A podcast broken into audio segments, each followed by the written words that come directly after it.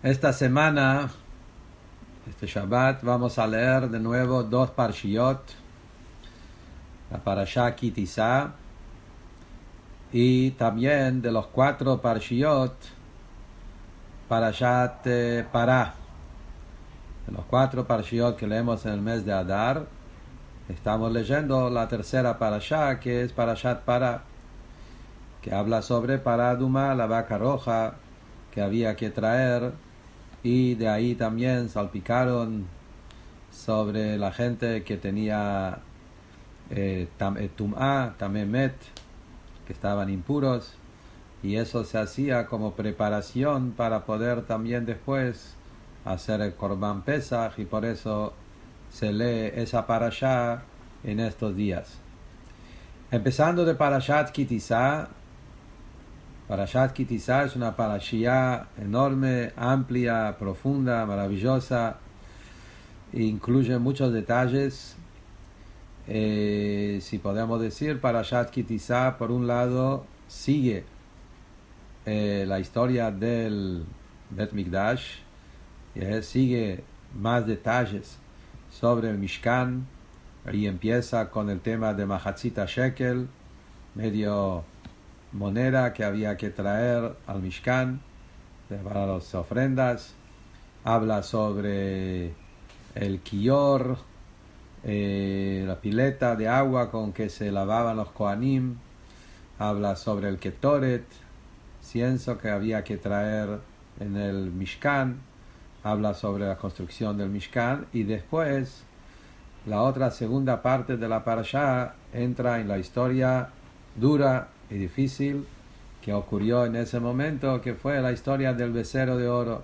La Torah cuenta como Moshe Rabbeinu en el día 40 bajó del Ar Sinai con las primeras tablas y ahí se enteró del pecado terrible que hizo el pueblo de, de, de, arrodillarse, a posternarse al becerro de oro y hacer idolatría y ahí Moshe rompió las tablas y ahí toda la historia en detalles, qué es lo que pasó, el diálogo entre Akadosh Baruch y Moshe Rabbeinu, Moshe Rabbeinu con el pueblo y cómo después eh, Moshe logró el perdón, que Hashem le perdona al pueblo y escribió las segundas tablas y ahí Moshe Rabbeinu después en Yom Kippur bajó con las segundas tablas de Salachti Kidvareja y Akadosh Baruch le perdonó y volvió de vuelta la relación con Hashem y el pueblo y de ahí vino después la construcción del Mishkan.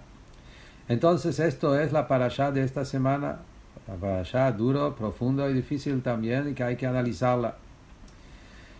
Parashat para, como dijimos, habla, sobre la mitzvah de Paraduma, la vaca roja, que esto es la mitzvah que la Torah dice que hay que traer una vaca roja con diferentes pues, condiciones y esa vaca lo, lo, hay que quemarla y después mezclarlo con agua especial, agua que viene del manantial, Maim Haim, y con eso se salpicaba una persona que tenía tumat met, una persona que tocó muerte, y se hace tamé, y para purificar esa tumá había todo alajot, cómo hacer el trabajo de purificación que se llama Haza'ah.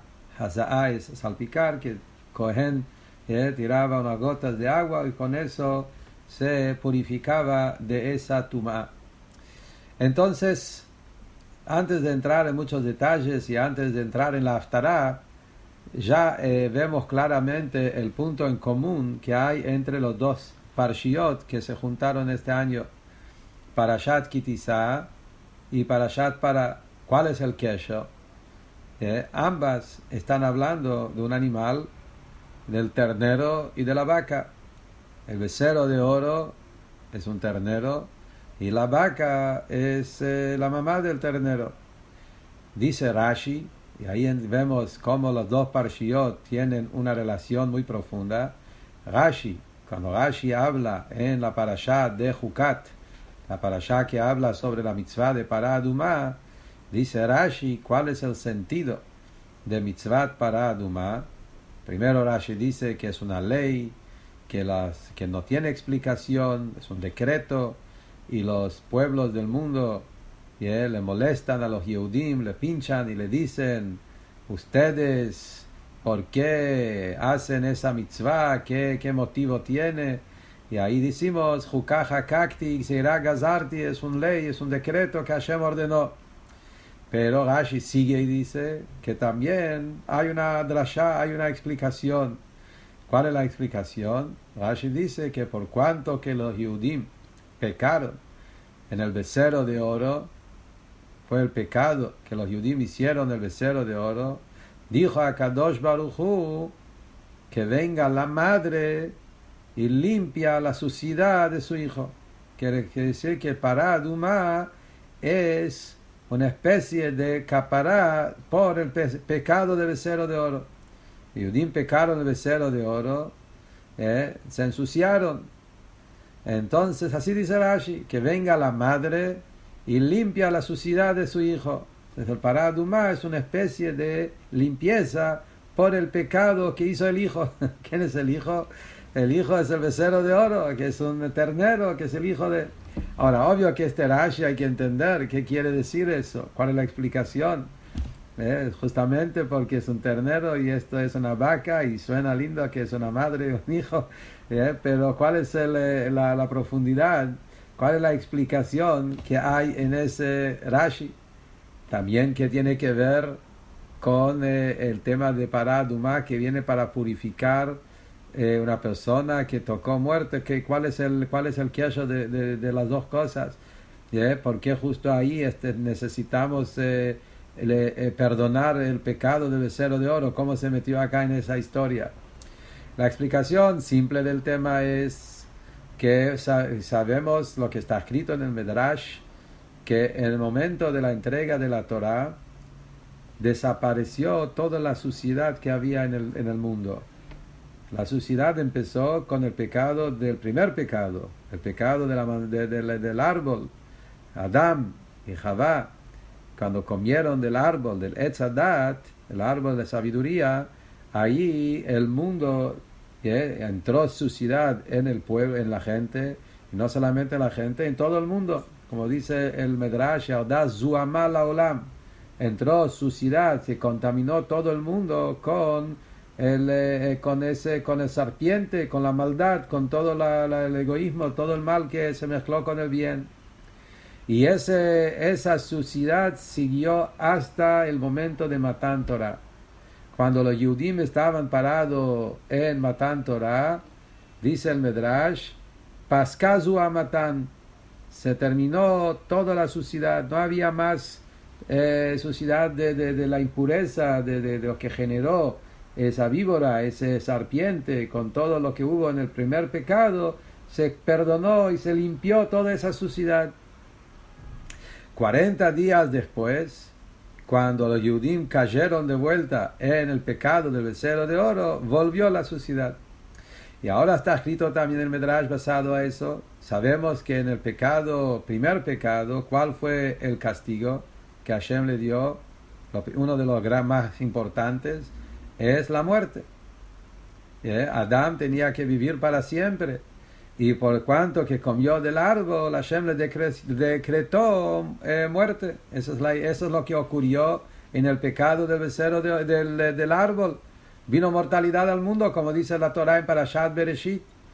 Porque justamente Hashem dijo, porque el mundo está con suciedad, se mezcló el mal con el bien, y no quiere que el mal se mantenga. Por eso la persona tiene que morir porque para, para, que, para que el mal no tenga, no, no, no queda para siempre, Jaile Olam, para que no queda para siempre esa mancha del pecado del árbol. Así dice la Torah y ese es el motivo de la mortalidad. El momento que en Matan Torah Hashem limpió esa suciedad, entonces de vuelta los Yehudim tenían en ese momento de vuelta al regalo de la vida. Recibieron Torah, que es Torah Jaim, no solamente Jaim, vida espiritual, también físicamente. Volvió de vuelta a la vida. Y de vuelta hubiese sido si los no hubiesen pecado en el, que pecado del becerro de oro, hubiese sido vida para siempre. El momento que se ensuciaron de nuevo en el becerro de oro, entonces, ¿qué es lo que pasó? volvió de vuelta a la mortalidad. Volvió de vuelta el mismo castigo del principio. Quiere decir que volvieron al, al, al, al, al número uno, volvieron para atrás. De vuelta volvió toda la suciedad que se generó en el primer pecado y la consecuencia que es la muerte volvió de vuelta al mundo.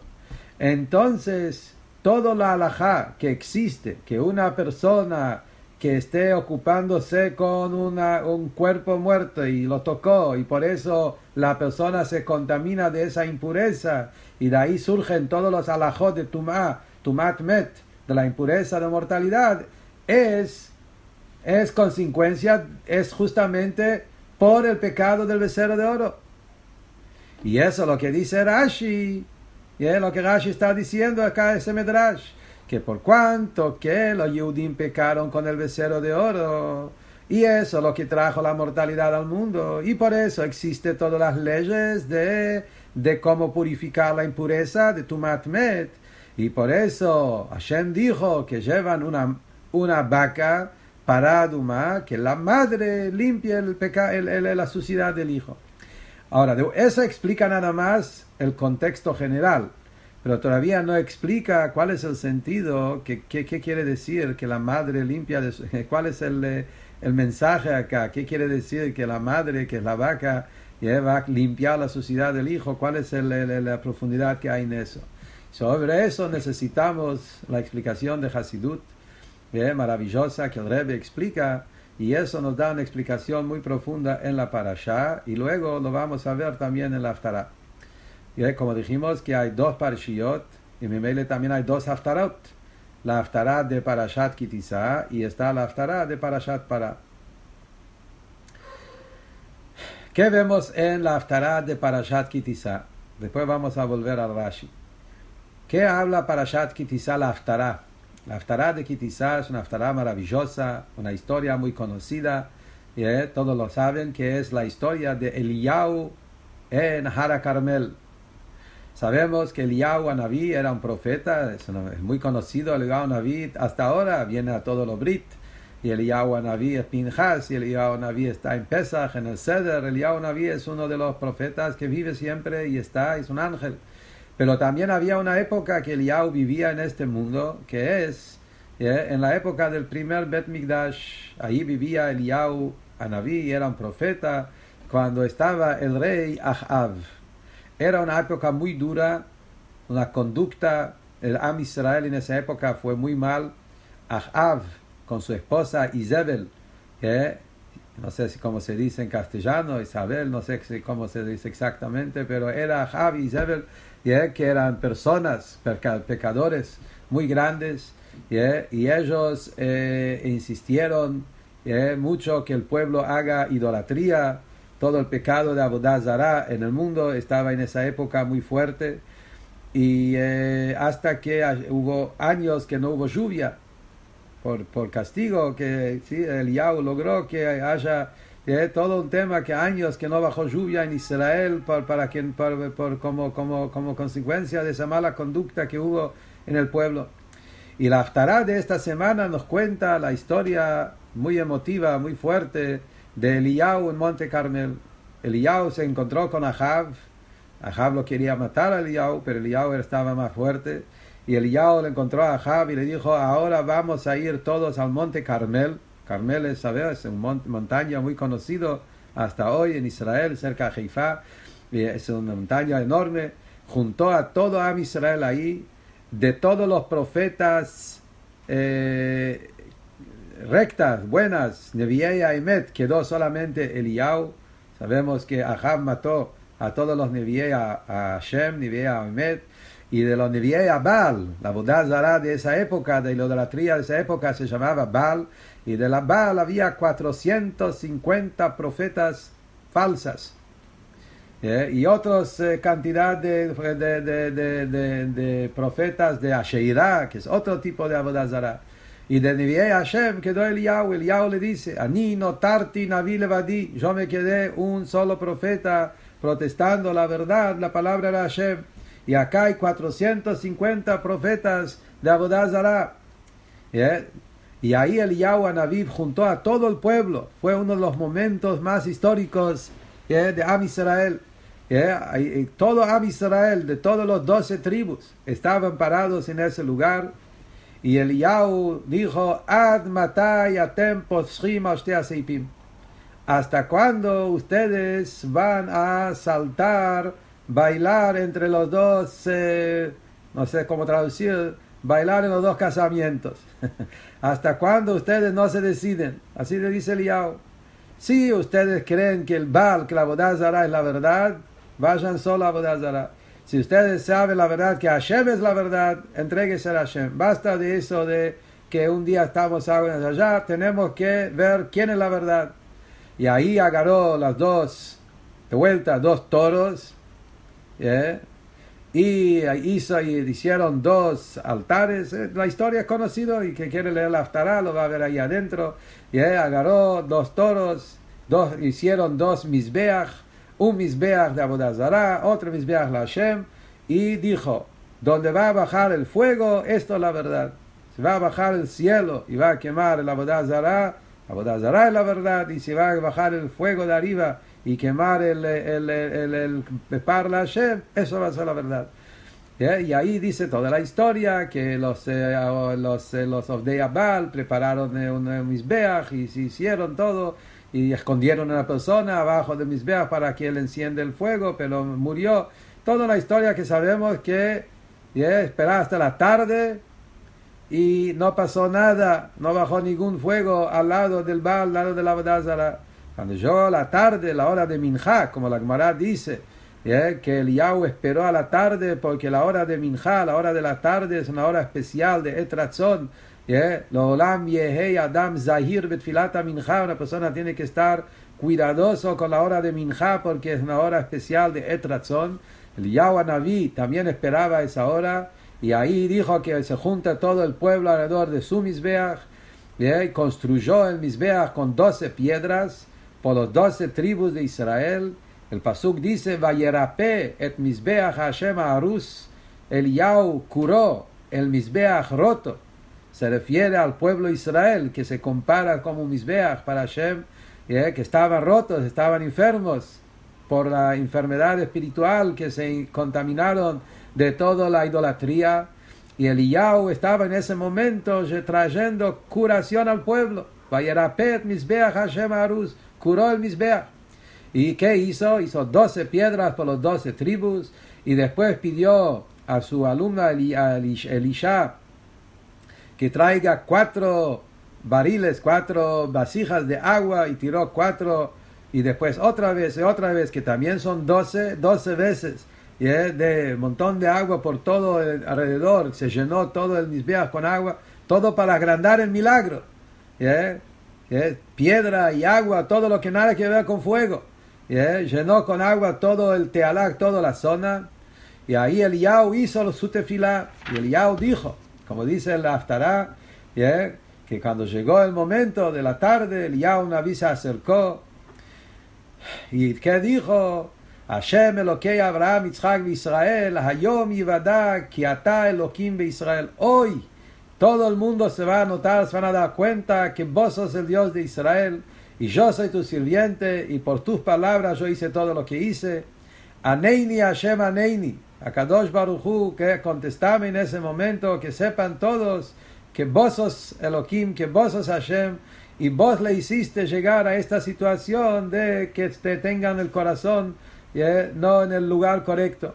Y ahí en ese momento bajó un fuego del cielo, quemó todo, quemó el, el corbán, y vayar kol ha'am vayplu al pneem vayomru Hashem Elokim, Hashem Elokim.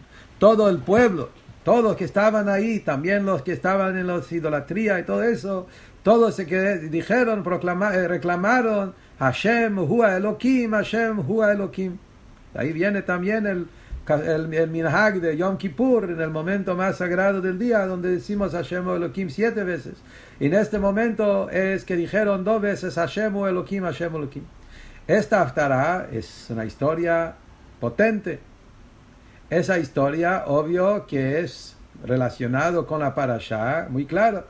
La parasha habla de una historia que ocurrió de Abodazara en la época de Moshe, ¿eh? cuando los 40 días después de la entrega de la Torah el pueblo cayó en el pecado de Abodazara y vemos cómo Moshe Rabbeinu luchó para traer perdón para el pueblo.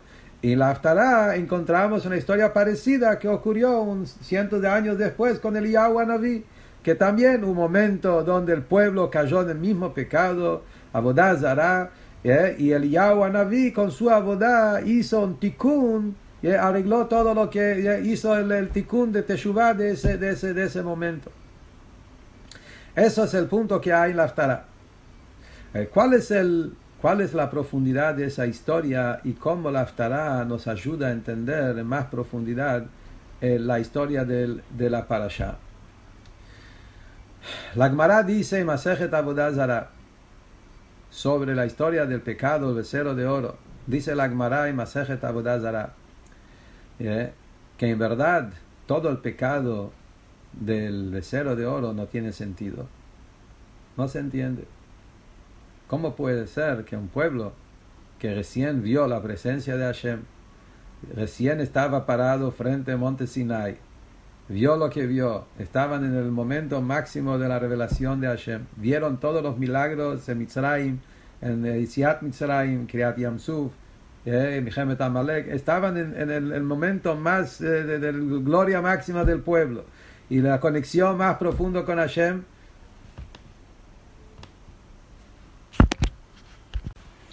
Entonces la Gemara dice que en verdad el pueblo Israel no estaba, la verdad que no, no merecía pasar por ese pecado. Así dice la Gemara en Abodazara, que en verdad el pueblo no tenía que hacer esto, que eso fue hecho nada más por cuanto que eh, Akadosh Baruch quiso darle una ayuda al Baal Teshuvah para mostrar el camino de Teshuvah. En otras palabras, es una Gemara eh, que es difícil entenderlo, pero la Gemara lo dice, que Akadosh Baruch Hu llevó la situación de una manera tal que el pueblo cayó en un pecado tan grande para mostrar cómo es el camino de Teshuvah, como de esta parasha, la Torah nos muestra que también una situación que la persona cayó en lo peor de lo peor, pecados tan enormes como idolatría, y siempre hay, un, hay una salida. Vimos como Moshe Rabbeinu recibió toda la guía cómo salir, cómo hacer Teshuvah, los tres atributos de misericordia, y mostró cómo el Yudí puede hacer Teshuvah. Dice la Gemara ese Masejet. Y esto es el punto de la parasha. El punto de la parasha en su profundidad, uno lee la parasha por un lado muy superficial, en la parasha está hablando de, de, de, de muestra, muestra partes negativas del pueblo. ¿Cómo es posible que el Yehudim, después de 40 días de recibir la Torah, cayeron en una cosa tan grave? Muestra la debilidad del pueblo, muestra la debilidad del Yehudí, muestra que la conexión no era tan fuerte. Y eso uno puede leer la Haftarah de una forma así, la parasha. Pero en verdad es justamente al opuesto la parasha nos muestra esa relación incondicional que hay entre Yehudi y Akadosh Baruch Que también cuando un Yehudi llegó a una caída tan grande, el Yehudi llegó a una situación tan baja que se, que se, que se perdió por idolatría, en verdad es algo, no es él.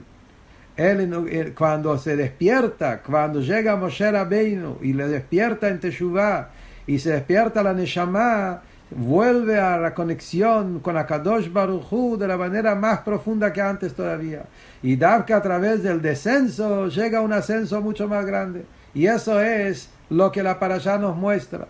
Es verdad que hubo acá un descenso enorme en, en el pecado. Eso hizo que Moshe tuvo que romper las tablas.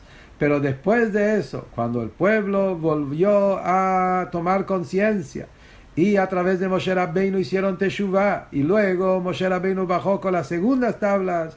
Como dice la Gemara, que las segundas tablas tenían mucho más Torah que antes. que a través del descenso tan grande llegaron a un nivel mucho más alto de conexión con Hashem. Como sabemos que el Baal Teshuvah tiene una conexión más profunda que, que el Tzadik todavía. Eso es algo que se vio en la parashá de esta semana. Entonces, en la Aftará está la explicación de esto. Cuando miramos en la Aftará y vemos cómo el Yahweh Naví está hablando al pueblo, y el Yahweh Naví le dice al pueblo, ¿hasta cuándo ustedes van a estar por, por todos lados, acá y allá, no se deciden? Que la pregunta famosa que está, que hace acá, ¿cómo, Moshe, ¿cómo habla de ese idioma? ¿Cómo hablas? Decís, eh, si quieren Abodazara, vayan a Abodazara. Si quieren Hashem, van a Hashem. Así se habla. Yahweh Naví tenía que decir, eh, no sé, hay que ir a Hashem. Pero Rebe explica ese punto de que esa idea que la persona no se decide y baila acá y allá, a veces es peor que, que la Abodazara mismo. Abodazara no es un lugar de un Yehudi. Un Yehudi no puede apegarse a la porque es lo contra su, su, su, su existencia es algo que no va a existir. Puede caer en eso, pero cuando se da cuenta que estaba mal, la persona seguro va a hacer teshuva. El problema es cuando una persona se queda en la mitad, que dice un poco Hashem, un poco ahí, un poco allá, y quiere ganar de todo.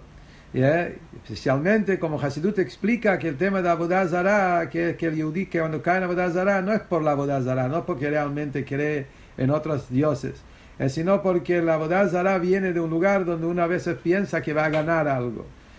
Quiero ganar algo. Sabiendo que si quizás que si voy a servir a esa idolatría, me va a dar bendiciones, me va a dar... Entonces a veces la, toda la bodazara empezó de eso. Que la gente buscaron un camino más fácil. ¿Por qué? Servir a Hashem. Servir a Hashem es exigencia, es mitzvot, es avodat Hashem, es Torah, hay que hacer tantas cosas y, entonces, y, después recibís según lo que haces. Si voy a ir a, servir a idolatría, y puedo recibir gratis y con, con, cantidad y no hace falta que sea tan entregado, puedo hacer lo que recibir. la idea es que la persona quiere conseguir para él cosas y, lo, y piensa que de esa forma lo va a hacer. Y Hasidut explica también que el tema de Abodazara hoy en día, lo que no tenemos el Abodazara literal, Baruch Hashem, porque se mató al Yetzarara de Abodazara, pero existe el Abodazara espiritual, que la persona quiere, eh, se pone la cabeza, se lo mete en los negocios, en el dinero, y hace del dinero el Abodazara. El Abterebe dijo que mataron el Yetzarara de Abodazara, pero el Yetzarara de Abodazara se metió en el dinero. Entonces dice, no sé si qué es peor, porque uno se, piensa que no pasa nada, pero de hacer del dinero y de eso tan tanta importancia, la persona también se debía de hacer y se olvida que la braja viene de Kadosh Baruch Entonces, ¿qué hace el Yahweh Naví? El Yahweh Naví muestra con su actitud lo que él hizo y es la profundidad del Yehudi. El Yahweh Naví confía en Am Israel, junta a todo el pueblo y le habla duro y le dice, ahora vamos a ver cuál es la verdad. Y el Yahweh logra, como dice el Pasuk, a curar el Misbeach que estaba enfermo. como dijimos antes, el Misbeach es Am Israel. El Misbeach Hashem Arus estaba destruido. La situación de Am Israel parecía en esta época destruido. Estaba Am Israel en su, en su, en su momento de destrucción máximo.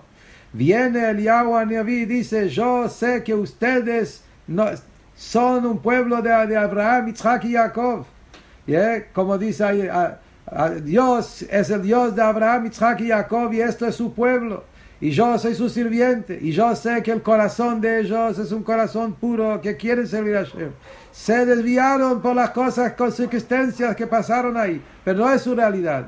Y el momento que el pueblo vio la verdad, pudo presenciar, verlo de vuelta a la presencia de Hashem, como gritaron Hashem o Elohim, Hashem o Elohim.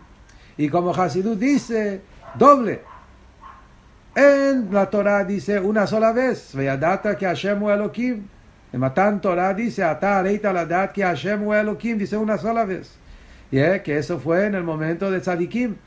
Davka acá, en los momentos donde los Yudim estaban en totalmente opuesto, en idolatría, el momento que ellos hicieron Teshuvah, gritaron dos veces Hashem Elohim, no una vez.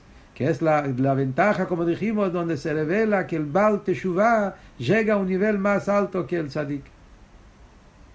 Y hay un Medrash fabuloso acá sobre esa historia de la Aftarah. Medrash dice que estos dos toros que el Yahweh usó eran, eran, eran eh, mellizos, eran dos animales que nacieron del mismo vientre.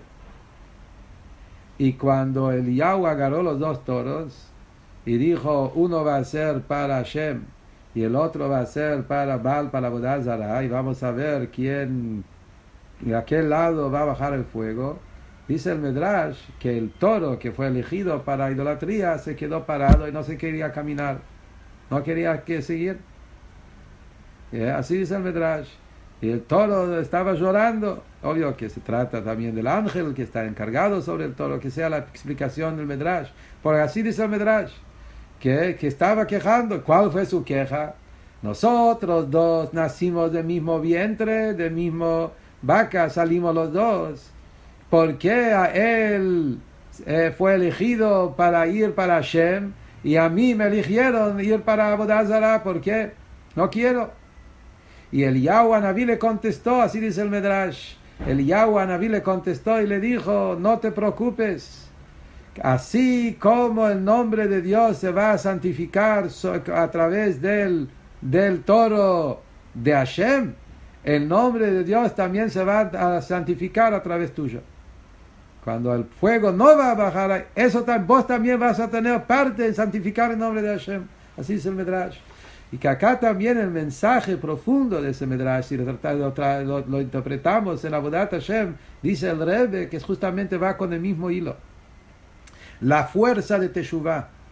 La fuerza de Teshuvah no es solamente, como dijimos, que la Teshuvah revela esa conexión incondicional y que el Yudí puede elevarse después y por encima de todo y llegar a un nivel más alto que el Tzadik.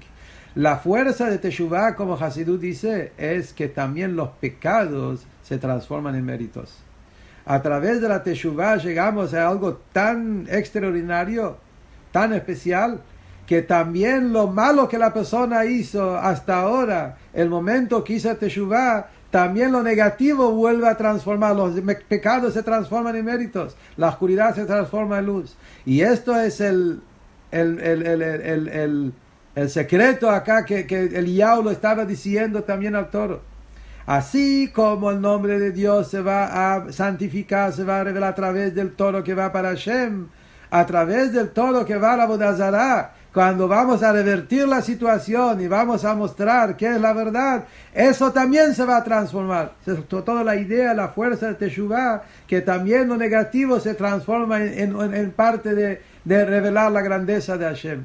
Esto es Parashat Kitisa, con la profundidad de la Aftará, que nos da toda una mirada nueva que uno entiende qué fuerza tiene el Baal Teshuvah, qué fuerza tiene cuando un Yehudi decide que a pesar que todo el pasado, lo que hizo, lo que no hizo, lo que pasó, y a pesar de eso, toma la decisión de cambiar, que no es cambiar, es revelar su profundidad que su kesher con Hashem es un kesher incondicional.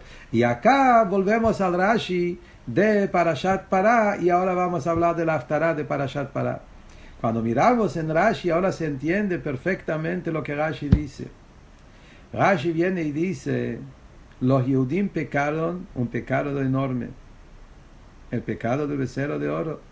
Eso trajo mortalidad al mundo, la muerte de vuelta volvió y de ahí viene toda la impureza de Tumat Met, que son los alajot de la persona que contagió, tocó muerte, y de ahí viene la Tumá, que es la Tumá más grave que hay.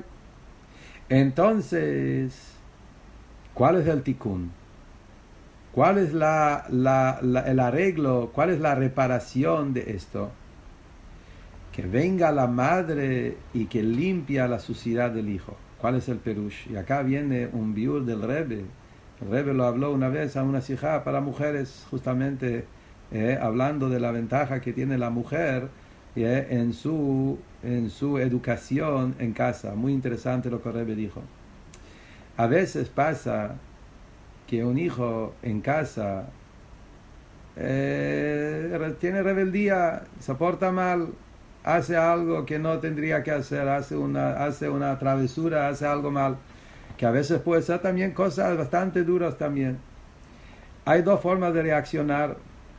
hay una reacción, uh, que hiciste algo tan grave y esto no tiene arreglo y se pone mal y, que, le, empiezan a, a, hablarle duro al hijo y decirle que, que, malo que se está comportando y su conducta y qué va a hacer con vos y si vas a seguir así, no sé, que, vas a salir, no sé, etcétera, una forma.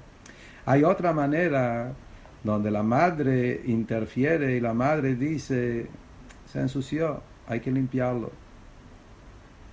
¿Qué es suciedad? Suciedad es algo superficial, no es algo de la esencia. Un chico se ensucia, no le vas a, no le vas a decir que es un chico malo. Hazbe shalom. Chico se ensució, es suciedad. Trae un trapo, limpialo y ahí va a quedar limpio. Ensució el piso, ensució la pared, no sé.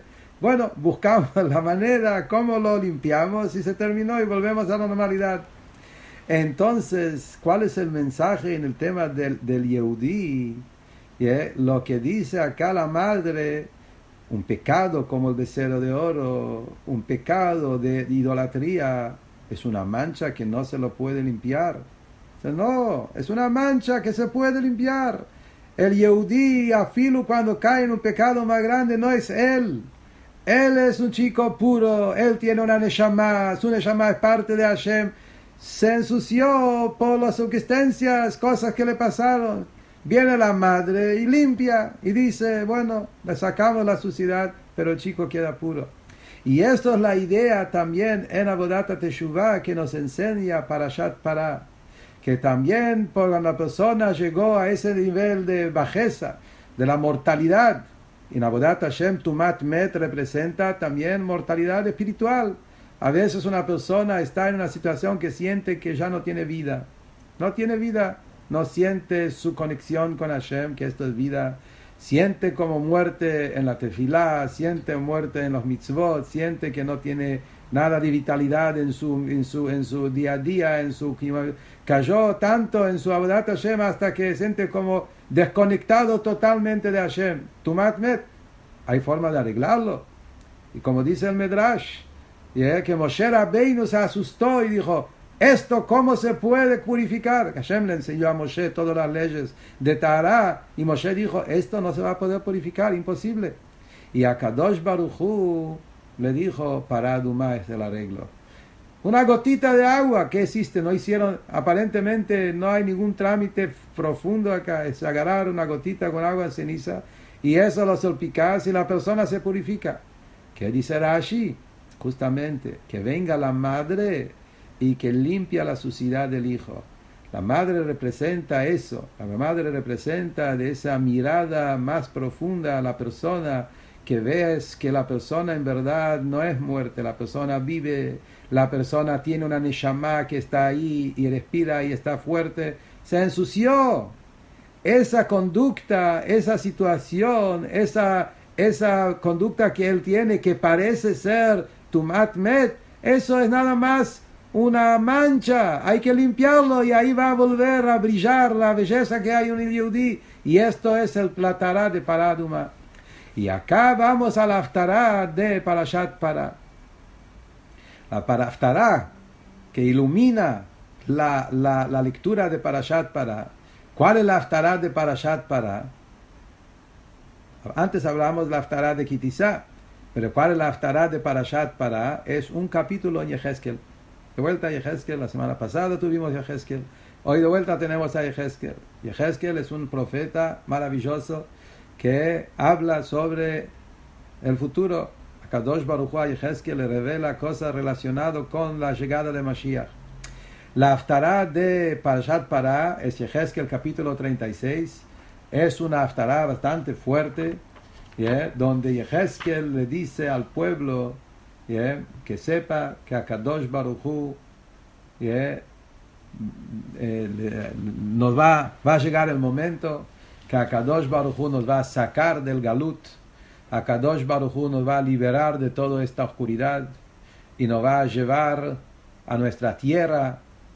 Hashem nos va a juntar de toda la diáspora, de todos los países del mundo, nos va a hacer volver a nuestra tierra. Y Hashem le dice, que sepan, no lo hago por ustedes, lo hago por mi nombre sagrado que hay entre ustedes, es la Neshama del Yehudi, que tiene una conexión con Hashem, y que por eso a Kadosh Baruch Hu, a pesar de todo lo que uno hizo hasta ahora, Hashem nos va a perdonar, nos va a llevar a la tierra. Y acá viene el pasuk, que aparentemente eso es el pasuk que explica la conexión con la parashá de Pará. Vezarakti alechem maim teorim. Y Hashem dice que cuando llega ese momento, el momento de la Geulah, yo voy a salpicar, a tirar a, ustedes ese agua puro, que es el agua de Paraduma, uteartem mikol tumotechem, se van a purificar de toda la impureza que se le pegó en el galut, umikol gilulechem ataeretchem, toda la idolatría que hubo, les voy a purificar, benatati lachem lev hadash, le voy a dar un corazón nuevo, berruach hadasha, un espíritu nuevo, eten bekirbechem, vasiroti et lev even, le voy a sacar ese corazón de piedra que se les hizo en el galut, mipsarchem, Benatati lachem lev basar, le voy a dar un corazón de carne, corazón sensible, suave.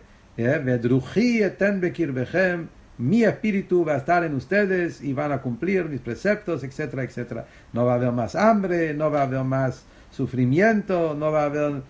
y voy a estar con ustedes.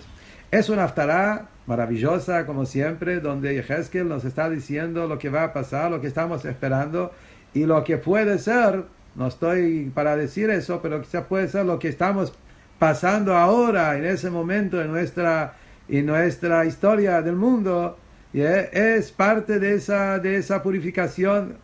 Tenemos que pedir que sea todo con bondad y misericordia y basta los sufrimientos.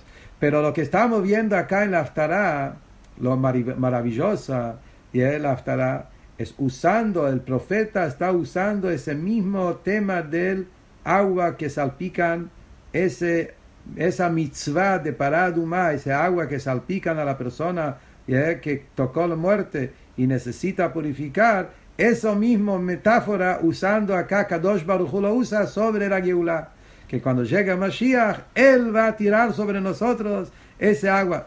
Obvio que se refiere, no tan literalmente, se refiere en espiritual, que a Kadosh Baruch también hacia nosotros lo hace constantemente que Akadosh Baruchu nos está dando ese, ese agua de paraduma, que es ese, que ese espíritu que Hashem nos da, que, a pesar que un Yehudi cayó en lo, peor, en la impureza, en la mortalidad, como dijimos, pero con una gota de Itorerut, con una gotita de agua que viene de arriba, con una gotita de Torah, el Yehudi puede volver a despertar su alma y sacar ese corazón de piedra que tenemos y recibir un corazón de carne, recibir ese espíritu de poder servir a Hashem con alegría. Sobre este pasuk que estamos leyendo en la Haftarah, hay una Mishnah maravillosa, que la última Mishnah en Masejet Yomá, que habla sobre la Jod Yom Kippur, que habla sobre temas de Teshuvah. Y ahí hay palabras de la Akiva, y con eso vamos a terminar. Y esas palabras de la Akiva crea que es justamente todo lo que estuvimos hablando hoy. Masejet Yomá termina con una Mishnah diciendo esas palabras. Amar Rabbi Akiva. Dijo Rabbi Akiva, gran Rabbi Akiva. Ashreichem Israel. Dichosos son ustedes Israel. Etaeretchem. Frente a quién ustedes se purifican y quién es que lo purifica a ustedes. Dichosos, Am Israel, que ustedes ¿Quién es el que tomó la, la, responsabilidad de purificarlos a ustedes? Avichem Shebashamaim, su Padre en el cielo. Shenemar, ¿eh? ¿qué pasuk trae? Este pasuk de la Aftara. וזרקתי עליכם מים טהורים וטהרתם מכל גילוכם ועטהרתכם. Que a Kadosh Baruch Hu mismo yo me voy a ocupar a salpicarles el agua necesaria para que ustedes puedan volver a la Teshuvah, volver a vivir, a purificarles de todo. ¿Yeah? Omer, después trae otro pasuk, Mikve Israel Hashem. Baruch Hu es la mikve de Am Israel. Así dice el pasuk, Mikve Israel Hashem. Kadosh Baruch Hu es la mikve del pueblo Israel. Ma mikve metaeret atmeim, afakadosh baruch metaeret Israel. Así como la mikve purifica a los impuros, Akadosh Baruch Hu purifica a cada Yehudi. Esto es palabra de Rabbi Akiva. ¿Cuál es el hidush de Rabbi Akiva? Muy lindo, hermoso. El dice en una sijá, ¿por qué? ¿Cuál es, cuál, es, ¿Cuál es el mensaje de Rabbi Akiva y por qué está puesto en final de Masejet Yomad y Yom Kippur? Dice el Rebbe, Yom Kippur es un día de perdón. Kadosh Baruch Hu nos perdona. Pero en Yom Kippur el perdón uno puede pensar es porque es un día sagrado, es un día especial. Entonces es una razón y Hashem nos perdona. Viene Rabbi Akiva y dice, no, Amar Rabbi Akiva, Ashreichem Israel, es por ustedes. Israel, ustedes son dichosos que a ustedes Yehudim, por cuanto que ustedes tienen esa conexión tan profundo con Akadosh Baruchu, por el Kesher, la esencia del Yehudí como hijo hacia el Padre, Avichem Shebashamayim, por eso una, la, la Hashem siempre te da otra oportunidad. Siempre Akadosh Baruj está dispuesto a purificarlos porque sabe que toda la suciedad es superficial, como explicamos, y por eso y eso es el agua que es el itaruta de Leila que Akadosh Baruj nos manda para despertarnos en Teshuvah. Y ya que estamos en ahora en el momento máximo, momento pico, como se dice, del, del Geulah, y ya que todo el mundo ya está pasando todo el sacudón y están todos con ese Itorerut, aprovechemos esos momentos de agarrar esa, ese mensaje de Parashat Kitisai, de Parashat Pará, de despertar el alma de cada yudí que podemos en nuestro entorno, a nosotros mismos, a la gente alrededor nuestro, de encontrar el verdadero Ashreichem Israel, qué grande que es cada yudí, y sacar ese mancha que se pegó y volver a unirnos con Akadosh Baruchu y así vamos a estar todos puros y limpios con un corazón de carne, como se dice, y preparados para recibir la gran revelación de Mashiach, que pronto estamos entrando el mes de Nisan, que por eso Parashat Pará es la introducción a Parashat que de ahí acá entramos directamente al Chodesh Hazel Lachem, Geulat Mitzrayim, y como dice la Gemara, Benisan y Galú, Benisan Atidin y Gael, que de esta Geulah vamos a ir a la Geulah Shlema, como Shiach Tzidkeinu, que sea todo eso, Bekaron Mamash, Mimerabi Ameinu, Mamash. Amén.